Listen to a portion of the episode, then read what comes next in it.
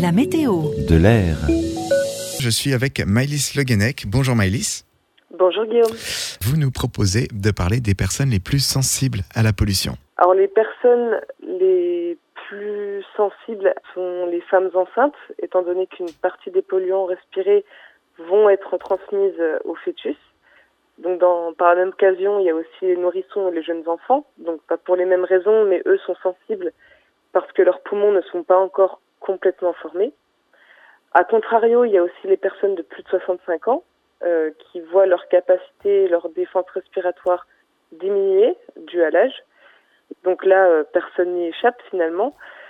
Ensuite, il y a les personnes qui souffrent de pathologies cardiovasculaires, les insuffisants cardiaques ou respiratoires, étant donné que leur état de santé est déjà fragilisé.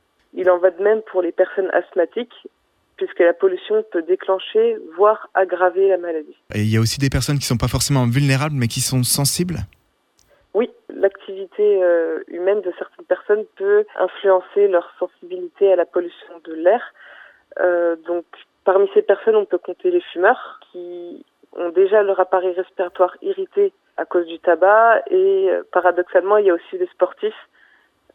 Étant donné que leur activité respiratoire est accrue, elle les expose davantage aux polluants.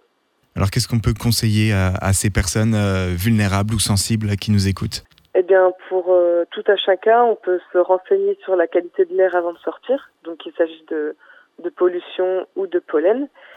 On peut aussi se rendre dans des endroits peu impactés par la pollution de l'air. Donc, il faudrait privilégier plutôt des espaces verts et bien aérés.